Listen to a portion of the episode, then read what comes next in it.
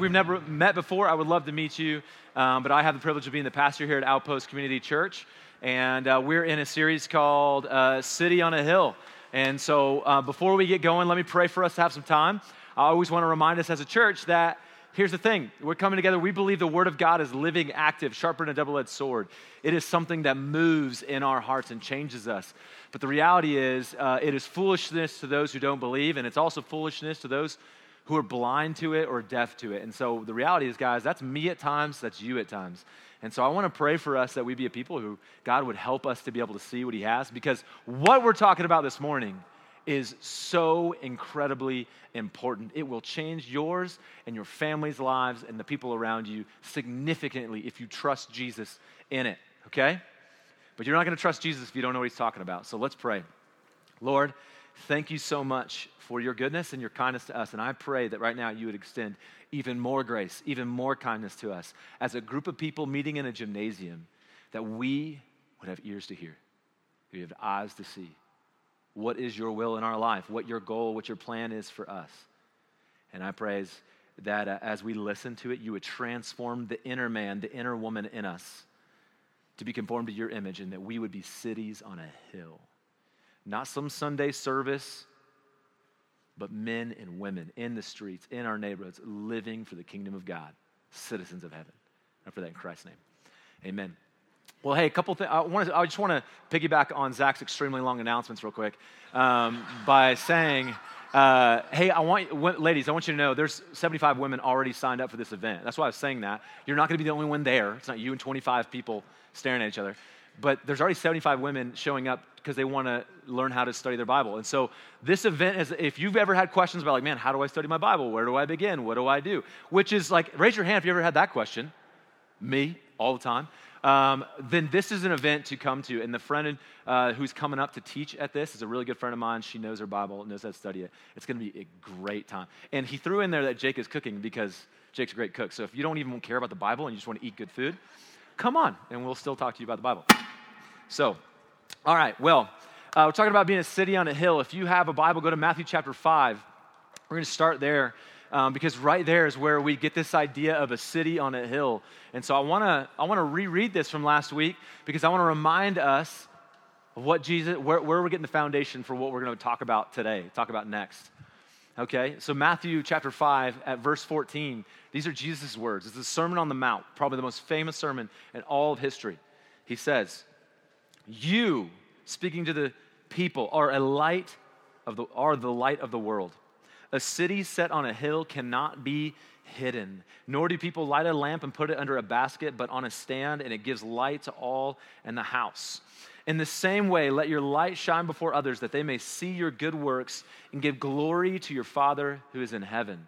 We sent that we posted this. We want everybody at an Outpost to memorize 516, which just says, In the same way, let your light shine before others. And they see you and they go, Oh man, this is a city on a hill. This is a light. I've been running and stumbling in the darkness. But the way that you guys live is different. Now, some of you are going, man, man, I don't want them looking at me, all right? Because I, I stumble a lot.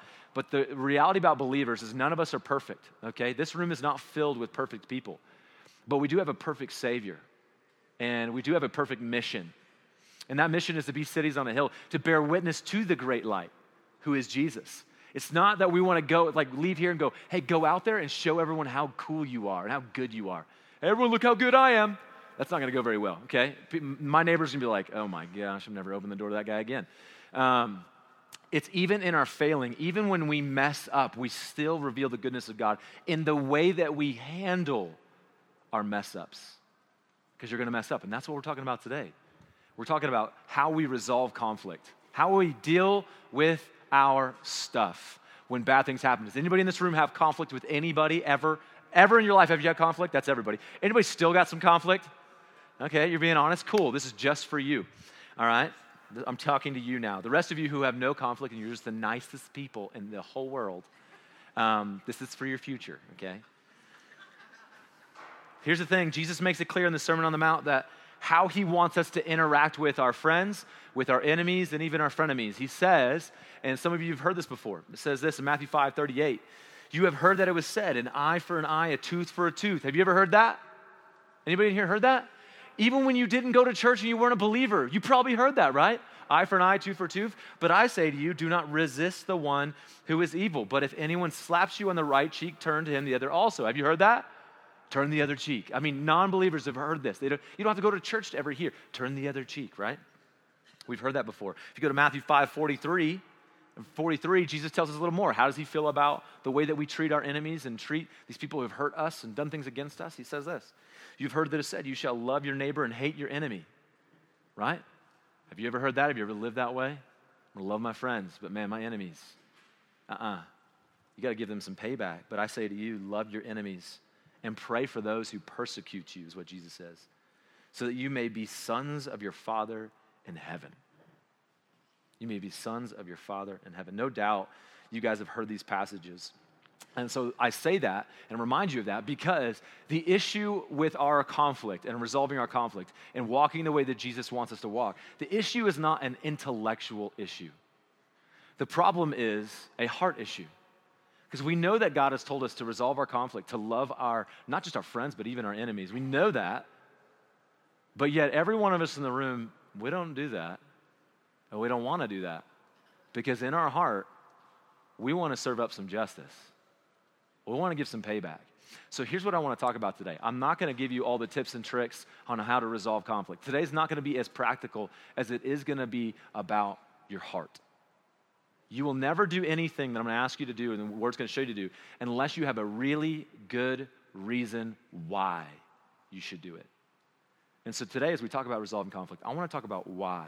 Why do we resolve conflict? And you know what? It's going to be just as simple as our message last week was about love. Why do we love others? Because who has loved us? Because God's loved us. And because God has loved us, ought we ought to love other people? Today we're going to talk about why do we reconcile and deal with the conflict between us and our friends and our family and our enemies. Why do we do it? Because God has reconciled with us.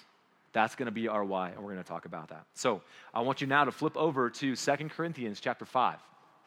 And this is where we're going to be today. Second Corinthians chapter 5.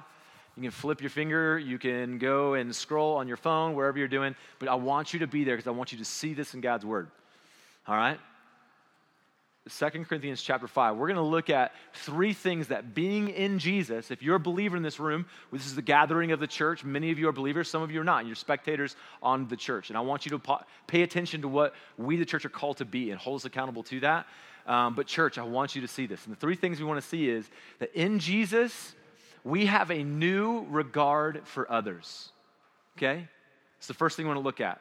In Jesus, we have a new regard, a new outlook on human beings. Verse 16, it says this From now on, therefore, we regard no one according to the flesh. Even though we once regarded Christ according to the flesh, we regard him thus no longer. Therefore, if anyone is in Christ, he is a new creation. The old has passed away. Behold, the new has come. Might be familiar to some of you guys. He says this From now on, therefore, uh, we, have, uh, we regard no one according to the flesh. What does that mean? Well, it means this. If you go back up to 14 and 15, he says that we who are in Jesus, um, who've trusted Jesus, it says we are controlled by the love of Jesus, like we talked about last week. Jesus' love controls the way we live. It's like if you're a gamer, right? It's like having that remote control in your hand. He is the one who controls us now, and it's his love is the thing that's dictating the way. And right there in, in 15, in verse 15, he says, So we live for Jesus. We live for him. Here's what you need to understand, okay? You're going to live in your life, or you're going to operate in this world uh, in a way that suits what you live for, that's reflective of what you live for, all right? So if you live for yourself, everything in the world is to be a means to your end. Am I right? So, what happens with the relationships you have in your life, the people in our lives? We treat them as means to our end. Either they're advantages to our life or they're obstacles that are in our way. Am I right? Because we're living for me, oh my. I want to talk about me, I want to talk about my, I want to talk about, I'm not going to keep going. Some of you know it, and it's just reflecting on the old man in me. Um, but we treat people that way. So, what you live for is going to be reflected in how you treat other people. And so, what do we typically do? He says we don't, ha- we, we don't regard people according to the flesh anymore. Well, how do we regard people according to the flesh? Well, I got a bar up here. Some of you can see it, some of you can't. I got a bar and some weight. So, what we do is we treat people kind of like this bar, all right? Kind of like this bar. And if they've done something to us, right? Maybe they lied to us, and we say, oh, well, they're just a liar, okay? And so we put some weight on them. Yeah, they're just a liar. That's just who they are. You can't trust them. What are we doing? We're acting like a judge. Or, you know what? She's just a cheater. She cheated on me. That's who she is. That's just who she's going to be for the rest of her life. Don't trust that girl. She's a cheater. Okay? Or, man, that guy's just lazy. He never shows up to work on time. He's just a lazy sack. Never hire that guy. In fact, I, I don't even know why his mom loves him, you know? And so we just, we put some more weight on that guy, okay? Or you know what, that guy, he's just, man, he just is cussing up a storm, or he's a drug addict, or he's whatever the case may be, and so we just put some more weight. And what we do is we constantly cast these judgments on these people, and we say, this is who you are, okay? And I don't have to reconcile with you. I'm not gonna have to deal with stuff, because that's just who you are. Anybody ever have that happen? Maybe that you're living in that right now. And we lay up this weight on these people, and it's a weight they can't bear. It's a weight they can't bear. It's a weight that you've put on them because you're the judge of the world, because everything in the world is about you. And so, however they can serve you signifies their importance. And so, why do we not reconcile? Because we, we regard people according to their flesh, what they've done. And this is who they are. And so, we treat them that way. So, we don't deal with our stuff in Cody. Instead, we go and gossip about it. You see, how, see, see the way she lives? See that? He's just that kind of guy. Just wait, he'll do it again. You'll see it right? She's just that kind of person. You know? Man, you should see what he was like. He acts like a Christian here, but when he was in Afghanistan, he didn't live like a Christian. That's just who he is. It's a matter of time before it comes out. He's just an alcoholic. And so we, we constantly regard people according to the flesh. We see them by their actions. And Paul's telling us here, we don't do that anymore. We don't do this anymore. Why don't we do this anymore? And he says, it makes it really clear because we don't regard Jesus that way anymore. You see, the way you view Jesus will change the way you view others. And so, what's happened? Well, he says, what does he look what he says? He says, Look, we, we used to regard Jesus according to the flesh. I mean, that was me, right? All of you guys. There was a point in our life where we saw Jesus just another man. All right? We saw him just another man. Well, maybe he didn't have a lot of weight on his bar, but he's just another dude. Maybe a really good dude, taught some really cool stuff, uh, kind of helpful, you know, turn that other cheek, you know, that kind of stuff. But he was just another man. But then something happened in our life that changed everything. And what happened in our life is that eventually we began to see the weight on this bar, it's our bar, and it's our weight. We began to see, whereas we used to look at everybody and we just put all the weight on them. It's their fault, they're this person, this is what they've done. Something began to change, and it's when we began to see that we have weight on our own bar. And all of that weight is due to very real sin in our own lives. Right? When finally you realize, man, that porn addiction, it's wrong. It's not good when you've been realizing that you've been treating people like a judge and you've been holding them to a standard that you're not willing to keep yourself, you're doing that. All right? Or maybe you're not willing to forgive your mom for what she did to you, right? And you're just going to hold that unforgiveness over her. You're going to remind her every Thanksgiving you guys get together, okay? Or you're going to look and you say, man, the church is just these kind of people. In fact, I'm just going to mock them and ridicule them. That's just who they are. And so we've been doing these things and we've added up this weight that we cannot carry and we cannot bear. I now some of these young bucks are like, oh, I could pick that up. But you cannot walk with it. The reality is, the weight of your sin you cannot bear. No man can bear that sin, no man can bear that weight. And then God revealed to us that Jesus was not just a man, he was God in skin. And so Jesus came to the earth, and his bar had no weight on it. A sinless, perfect man. And he came to put the weight on his shoulders of your sin and my sin. And we began to realize that, and he took on that weight and he took care of it for us. That's why Jesus says, My yoke is light, my, my burden is easy. Why? Because he says this look, therefore, if anyone is in Christ, you have been placed inside of Christ, the strongest God man in the cosmos and you're in Him and He carries the weight for you, and you enjoy the benefits of what it's like to be in Jesus. You are a new creation. The old has passed away. You should say hallelujah again. It's passed away. What does that mean? That means the weight and the consequences of your sin, which you could not bear, Jesus handled it, got rid of it, it is gone. So the dead man that you were, nailed to a cross, who was carrying a weight you could not bear, he's dead and gone, he's passed away. But he also says basically this that the dead ways that we lived have passed away and the new has come. What are the dead ways that we do? It's everything I've been talking about. Well, they deserve this and they deserve that. But we began to realize what would happen if you got what you deserved? You know what bugs me? When I talk to non believers, you're like, well, you know, they deserve this. I mean, you are the most judge. You think Christians are judgmental. You're crazy. I, if I got what I deserved, I'd be in big trouble. The Bible's pretty clear that all of us are sinners. And the Bible's also really clear that the, the income that you earn from your sin is death. And I don't know if you know this, but there's a, they ran a stat on this. There is a 100% chance that you're going to die. And you believe it, right? Because there is no stat, it's just the truth. You're going to die, and then you're dying because of the consequence of sin. Sin in this world. But Jesus died so that we might be free. And he did it because of the grace. Uh, 2 Corinthians 5 21. Some of you have memorized this. What does it say? Jesus became sin, who knew no sin, so that in him we might become the righteousness of God, because we're in Christ.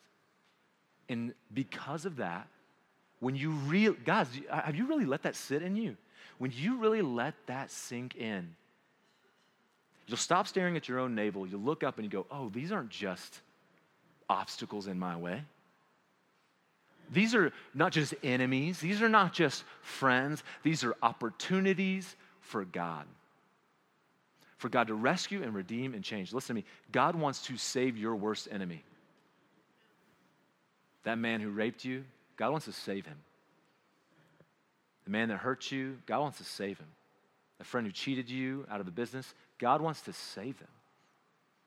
And we have a new regard for those people, and we've all got those people because we've got a new regard for how God sees us, and we got a new regard for Jesus. So the first thing is this in Jesus, we have a new regard for others. Okay? But it's not just that we have a new regard for others. In Jesus, we have a new relationship with God. Let's talk about that. Let's go to the next verse. It says this.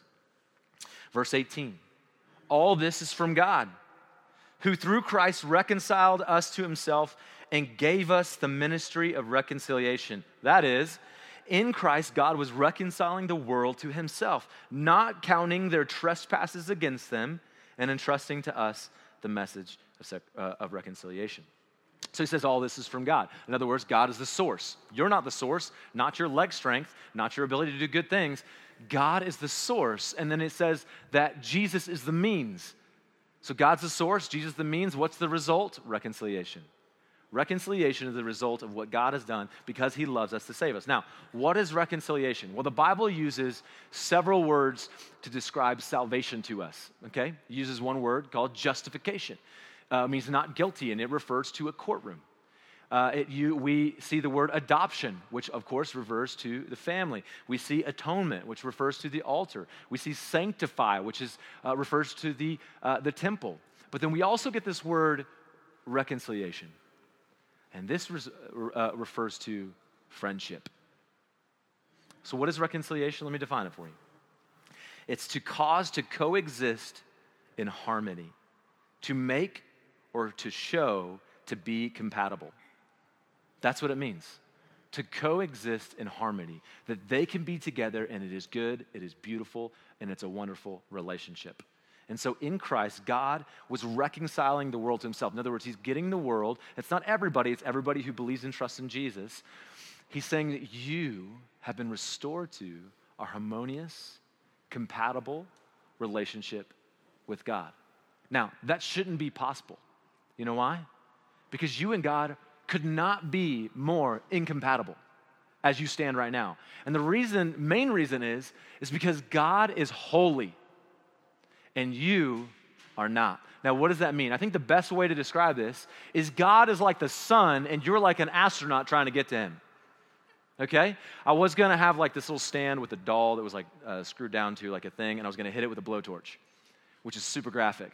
But then I remind, which I'm not scared of being graphic in front of you, but the, the thing is, like, I was told we're not allowed to start fires in this building. So, um, well, I looked up how much, uh, uh how, what's the temperature of a torch, and I tell you, a torch in plastic one's going to lose, okay? And it's not the torch. A torch, the temperature of a torch is 2,600 degrees. The sun is 10,000 degrees on the surface. If you right now do the best you can, you get Elon Musk on your side, y'all try to d- design the best spaceship you could possibly think of to go to the sun. Here's what I'm going to tell you you will not make it. You and the sun, to put it very simply, are incompatible. But if you are placed in Jesus, Jesus is that vessel that is able to take you to the Son, to take you to God.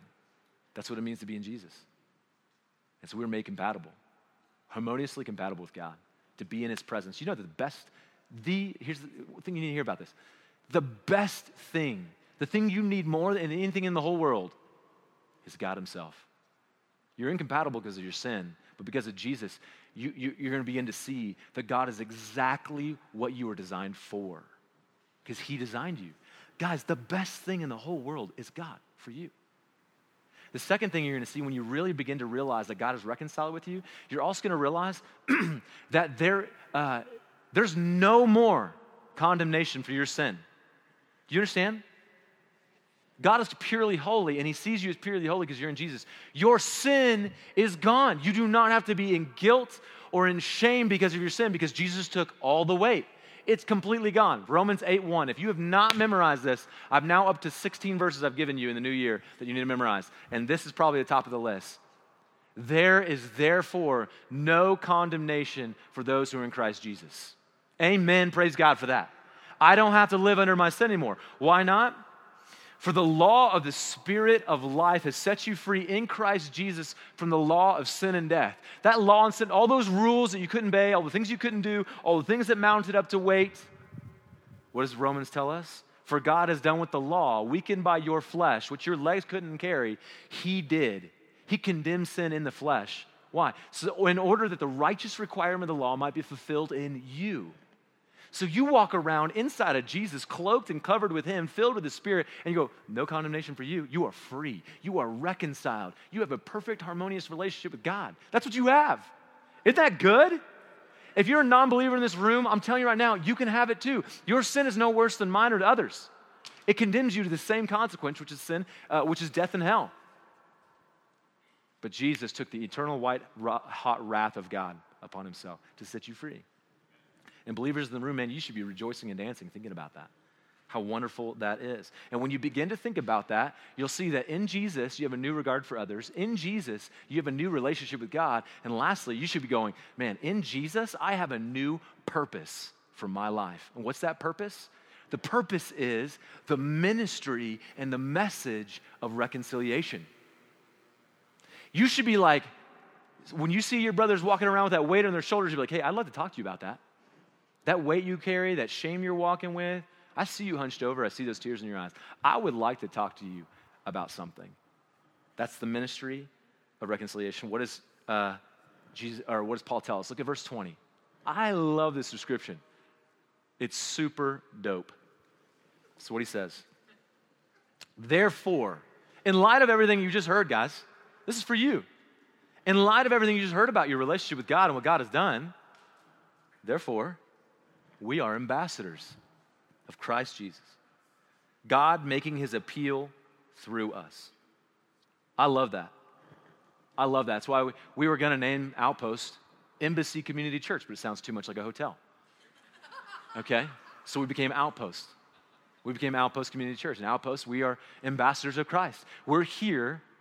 What is an ambassador? Ambassador is an accredited diplomat who is sent from a country, all right, as its official representative to a foreign country. It's a person who acts as a representative or promoter of a specific activity. Now you see what I mean by dope. You, as a believer in Jesus, are sent by God to this foreign land that we call Cody to be a representative of God with all the authority that He sends, sends to you. And now you are now a minister of a specific act, uh, activity. What's that activity? Starts with an R, rhymes with reconciled. Reconciliation. Reconcile. Guys, that's our ministry. The ministry and the message of reconciliation, of what God has done. And we're ambassadors of it. You're an official ambassador. You're like, well, I'm not a very good one. And listen, the time for self doubt and self deprecation is over. There's no condemnation for those who are in Christ Jesus. Get your eyes off your navel and start looking into the eyes of Christ. He loves you. We proved that last week. He's here to set you free. I believe in Cody. Um, this is one of the greatest things we can ever do to be a city on a hill. You got to know that Ephesians chapter 2, 8, 18 through 19 tells us that you have a new citizenship. You think American citizenship is a good deal. Listen to this. He says, For through him, through Jesus, we both, Jews and Gentiles, have access in one spirit to the Father, right? That's, you got this access. You're in Jesus. So then, you are no longer strangers and aliens, but you are fellow citizens with the saints and members of the household of God. You got a new citizenship, you got a new purpose. You're an ambassador of a better kingdom than America, one that brings hope and healing, right? A refuge and renewal to people's lives and people's marriages. Now, like I said, I really believe that this is one of the greatest ways to be uh, a city on a hill because, listen, as citizens of Jesus, I want to implore you, like, G- like Paul says here, right? He says, God's making his appeal through us. An appeal is this just passionate, uh, really important, um, I would say almost like a begging of you to believe and understand. And I want to tell you, Cody people, Cody members, if you're the church, I want to tell you, I beg you, be reconciled to one another. Be reconciled with one another. Do you have some conflict with some people in this room? You need to deal with it. You have some conflict in your home? Be reconciled with one another. Got some conflict in your family? Extended family, friends, old things, things you've done way back in your past? Have you reconciled them? Reconciled to make it right, to, to uh, make things right is what we tell our kids. Now, here's the thing that a lot of excuses come along, right? Either you're still regarding them according to the flesh, you're like, hold on a second. All right, hold on a second. This is a, this is a small town, Greg. Work gets out fast. We can't talk about this stuff. Can't go deal with this stuff. If I go admit it, it might ruin my reputation. Or you go, man, you know, what if they won't forgive me? Or, uh, you know, what if I can't forgive them? I mean, you don't even know what they've done to me, Greg. I, you, I don't know that I can do it. Well, let me tackle all kind of four of these questions that I usually hear. Number one, you, people in this room going, hey, it's a small town. I'm like, yeah, but you've got a big God, and this is a big opportunity. This whole this small town uh, crap that you guys keep using, that's an excuse. People in big towns, are, they're going, well, you know, I still can't do it either. It's, the, the biggest problem is your small view of God. You got a big God. Do you trust him? Be reconciled with one another. Well, you say, well, what if I, what if they don't forgive me? Well, here's another definition for reconciliation that I didn't read to you. It says this uh, Reconciliation is to make one account consistent with another especially by allowing for transactions begun but not yet committed. All right, listen to this. Begun but not yet committed. Romans 12 says, As much as is dependent on you, be at peace with one another if you're a believer in Jesus, if there's conflict that you have, guess what? You get to begin the reconciliation process. And their reaction to your beginning it is on them, not on you. You are seeking to be faithful to your Lord and Savior to build the bridge. They need to decide whether or not they'll take the step of faith to meet you. Is that not what Jesus did for you 2,000 years ago? How many of your sins did Jesus die for before you were born? All of them, right? All of them. He built, how many billions of people on this planet, there's a bridge already built to them, but they just won't take that one step of faith to lay their whole life in His hands. Guys, you're just like Jesus. Take the step. They may not forgive you, but it's not about that. It's about being faithful to be a reconciling citizen, ambassador of Jesus. Well, what if I can't forgive them? Greg, you don't even, if I told you the story, you go, man, yeah, you shouldn't forgive them. No. Here's what I'm tell you. If you can't forgive them, the simple answer is this you're not a believer. Or at least you're a rebellious one. You hear me? That's it's that simple. Either you're not a believer or you're a, uh, in rebellion against God. This is Jesus' words, not Greg's. Matthew 6, 14 and 15. He says, For if you forgive others their trespasses, your heavenly Father will also forgive you. But if you do not forgive others their trespasses, neither will your Father forgive your trespasses. listen to me, I'm not going to minimize what they've done to you and say that it's not significant and you should just willy nilly go over there and extend them forgiveness. But forgiveness is more for you than it is for the other person. And to hold on to uh, uh, unforgiveness is like going to the rats or going to a store to buy rat poison, coming home and eating the rat poison, hoping it will kill the rats. It's just eating you up and killing you. It's not about whether it deserve it. If you get what you deserve, are you going to be able to stand under the weight of all your sin? Let me think about that, guys. It's a process. It takes time to get there. Jesus can help you get there, but the reality is the way of a follower of Christ is the way of forgiveness and reconciliation. Now, uh, there's a lot of practical steps we could give you. We can go to Matthew 18 and talk about how do we resolve conflict, what happens when you walk into it. You, you know, you don't gossip, you go, you go to them one on one, have a conversation. If they don't want to repent, they don't want to change their mind on this thing, and they're still stuck in it, bring one or two other people who uh, could be a part of the situation who will help the situation. Uh, and if that still doesn't work, then you're going to take it um, to, to the church, and the church is going to gather together around them. We're going to we're to love them, encourage them. We don't mean that we're going to bring them up here on stage in front of everybody, but it's, it's environment where we're going to we're going to we're going to uh, we're going to beg them to turn from their sin and to repent and to come to Christ and experience His grace and forgiveness. And if they don't, then we're going to say, hey, you know, we're going to remove you from uh, being a member here at Outpost. Those are the steps, right, that we see in Matthew 18. Also, we've got a conflict field guide out there. I tell you what, it is worth a hundred times the paper it's uh, printed on. That conflict field guide is out there next to the coffee. You should take it. Every single one of you should have one of these in your community group or in your home. It is an absolute wonderful guide. But I am not here to this morning just wanting to give you a bunch of tips and tricks. I want you to see the God, the length that God has went to to reconcile with you and ask you to take some time to consider are you willing to follow in the steps of your Lord and Savior Jesus, who is a reconciler, to reconcile the relationships you have with others? If you, and then listen, this is why it's a city on a hill. How can you go to people and tell them to be reconciled with God when you won't go and reconcile with others? You won't forgive them. You're just like the unforgiving servant that Jesus talks about in his parable, who's been forgiven for billions of dollars and you're beating your friend up over a hundred. You should extend forgiveness. Guys, it's up to you to do it. I can't make you do it, but I, I want you to consider that. But here's the thing if you're in this room and you're still going, you know what, I still can't do it. I still cannot do that, and I don't, you know, is that really what believers do? Let me show you a believer in Jesus on this video. Um, and Tony, you can turn the lights off in a second. I want you to watch what a believer in Christ who trusts in Jesus can really do when they look to Christ. Watch this video. It will be a day I never forget. I remember having conversations with my dad about him losing friends and officers in the line of duty I have heard all the stories you can think of, but I've always had such a hard time with how the suspect is dealt with. Not that I didn't think there should be justice served, but my heart always ached for those who don't know Jesus. Their actions being a reflection of that. I was always told that I would feel differently if it happened to me, but as it's happened to my own father, I think I still feel the same.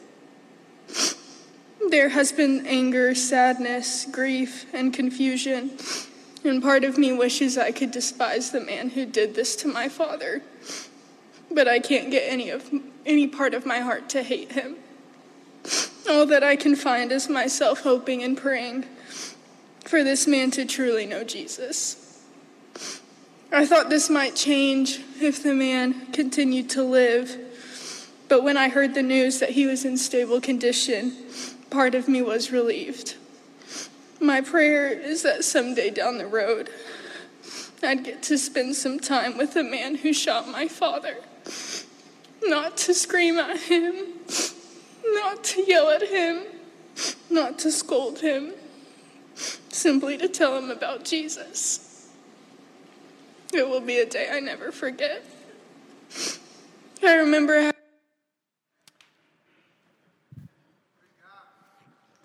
Hey, guys, one final word. God made him who knew no sin to be sin, so that in him you could be the righteousness of God.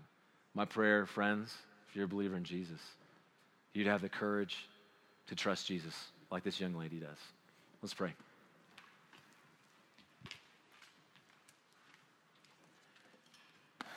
God, you know my own heart, and I confess that I'm an unforgiving man.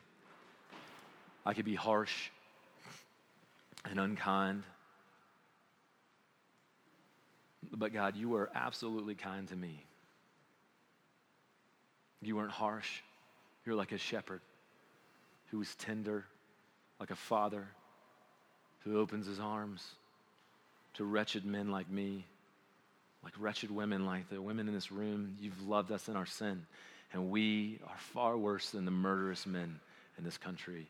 Our sin results in the same consequence. We were under a death sentence. Because of your great love for us, though, you sent your son to die in our place, to take the lethal injection of the cross that we might live. And I pray we would stop living like impotent believers, resolved to live in the way of the world but call in the name of Jesus. But Jesus, that we would pick up our cross daily. We'd forgive and love and be ministers of the great, wonderful message of reconciliation. And I pray that in Jesus' name.